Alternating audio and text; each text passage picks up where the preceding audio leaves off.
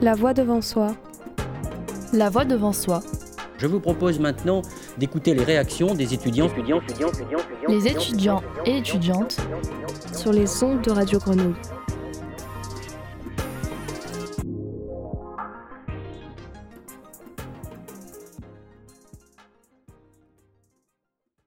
Bienvenue dans La Voix devant soi, le numéro spécial Camélou. Ici, on parle de la vie étudiante, des bons plans et de la jeunesse. Coucou Camille Bonjour Louisa, ravie d'être là, mais on va peut-être se présenter d'abord. Bien sûr, alors en fait, toutes les deux, on est étudiantes en licence de langue étrangère à Aix. Et la vie étudiante, ça nous connaît. Mais vie étudiante rime souvent avec précarité et beaucoup ont besoin d'aide spéciale, comme des distributions de vêtements, de produits d'hygiène et de repas. Je rappelle qu'on est actuellement en période de ramadan, mois de jeûne et de partage. Les étudiants de confession musulmane reçoivent une aide spéciale, en plus de celle proposée durant l'année, comme des activités ou des sorties. Et c'est pour ça qu'aujourd'hui, on reçoit l'association des étudiants musulmans de France et l'un de ses représentants. Bienvenue à toi Abdelhamid. Avant de parler de votre association, est-ce que tu peux te présenter un peu, euh, nous dire si tu es étudiant bonjour à tous, Euh, moi je suis Abdelhamid, je suis euh, apprenti ingénieur en électronique et informatique et euh, je suis en dernière année. Et euh, ton association, donc si j'ai bien compris, elle veut aider l'ensemble des étudiants à travers trois pôles. Donc il y a le social, le syndical et le culturel, à travers différents événements qui, qui visent à éveiller l'étudiant. Donc est-ce que tu peux nous expliquer un peu ce que vous faites dans votre asso et toi, quel est ton rôle? Moi je suis le président de étudiants musulmans de France sur Marseille et la section, comme tu l'as très bien dit, elle est divisée en plusieurs euh, pôles. Donc on a le pôle social qui vise à apporter une aide alimentaire, vestimentaire, euh, des kits d'hygiène pour tous les étudiants, peu importe leur confession, leur origine ou, leur euh, revenu.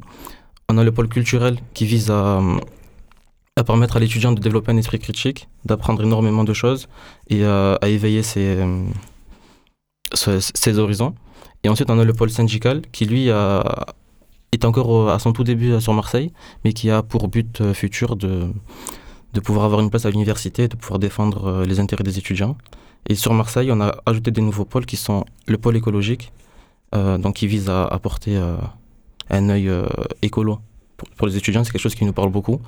Et, et ensuite, on a un pôle sportif qui nous permet, qui permet aux étudiants, surtout après les examens, de pouvoir décompresser sur un tournoi de foot ou quelque chose comme ça. Et toi, qu'est-ce qui t'a poussé à t'engager pour cette cause Ce qui m'a poussé, c'est. Moi, je suis arrivé un peu après le Covid. Et en fait, c'est quand j'avais des proches à moi qui étaient euh, avec moi à, l'université. En fait, je voyais de moi-même la, détresse de certains. Donc, euh, souvent, ils finissaient les mois dans le rouge.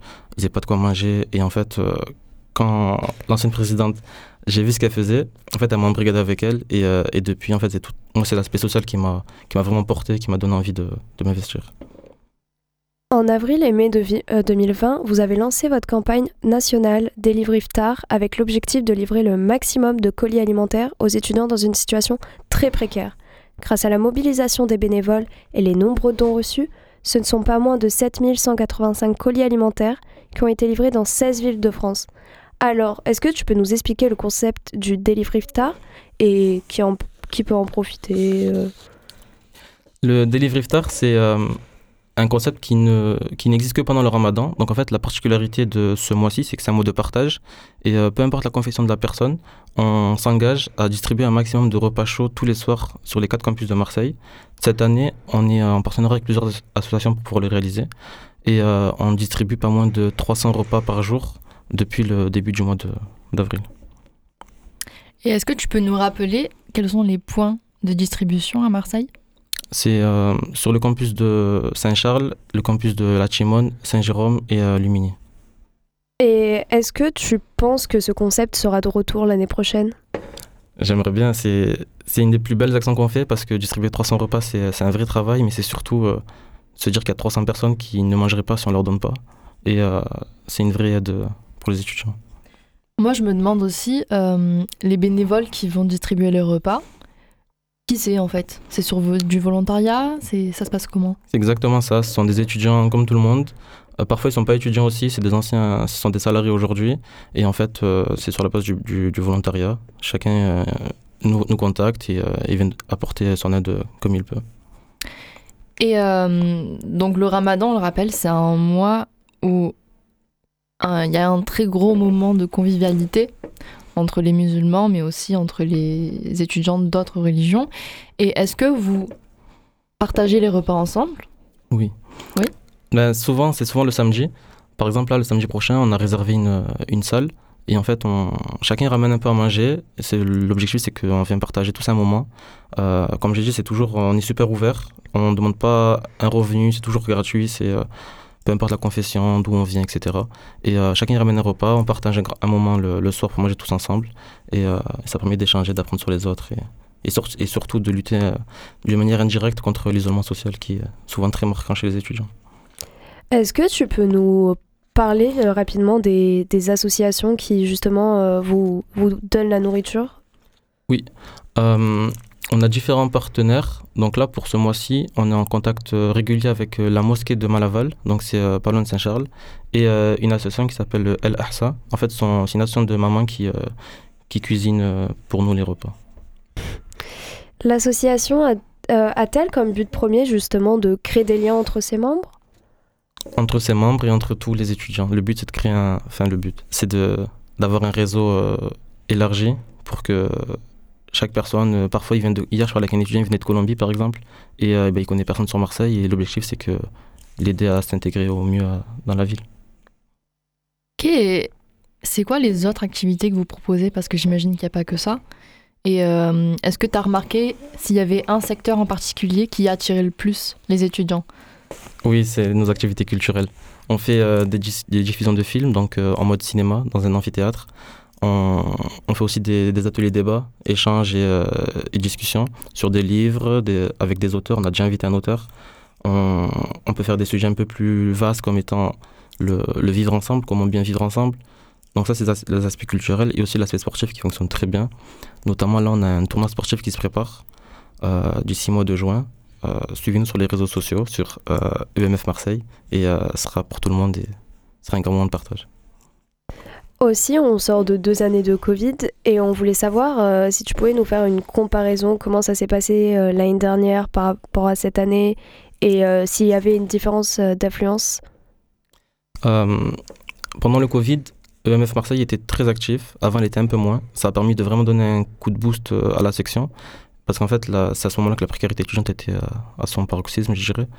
Et, et depuis, la section ne fait que grandir. Le nombre d'actions se multiplie. Cette année, c'est en moyenne deux à trois actions par semaine qu'on réalise depuis le début de l'année. Donc, euh, je ne peux pas dire que la situation s'améliore à vue d'œil pour les étudiants, mais après, on est chez chacun d'apporter sa pierre comme on peut euh, pour aider, mais euh, la situation, elle est toujours parfois dramatique chez certains. Du coup, vous avez d'autres projets que vous voulez développer dans votre association? Oui, on a énormément de projets, mais moi, ce qui me tiendra à cœur, c'est vraiment la partie syndicale, la partie défendre l'étudiant. Aujourd'hui, on peut voir que si on suit la politique, euh, ils veulent rendre les études payantes ou moins accessibles euh, pour le master, etc. Et euh, je pense que si on arrive à avoir des places à l'université et à défendre ces intérêts-là, ça peut vraiment apporter un, un vrai boost dans nos études. Eh bien, merci à toi d'être venu. On était avec Abdelhamid, président de l'Association des étudiants musulmans de France. On rappelle qu'on peut vous retrouver pour une distribution de repas tous les soirs à partir de 17h jusqu'à la fin du ramadan à Saint-Charles, à la résidence Alice Châteaunoux, la résidence Lucien Cornille et à la résidence universitaire de Lumini. Vous pouvez les retrouver, comme il l'a dit, sur les réseaux sociaux sous le nom de EMF Marseille. Quant à Camille et moi, on se retrouve prochainement pour une nouvelle émission. Salut Salut La voix devant soi. La voix devant soi je vous propose maintenant d'écouter les réactions des étudiants, étudiants, étudiants, étudiants, les étudiants et étudiantes sur les ondes de Radio Grenouille. Radio Grenouille 88.8 FM DAB+, Web Radio. Retrouvez tous les podcasts de Radio Grenouille sur le site et sur les plateformes de diffusion.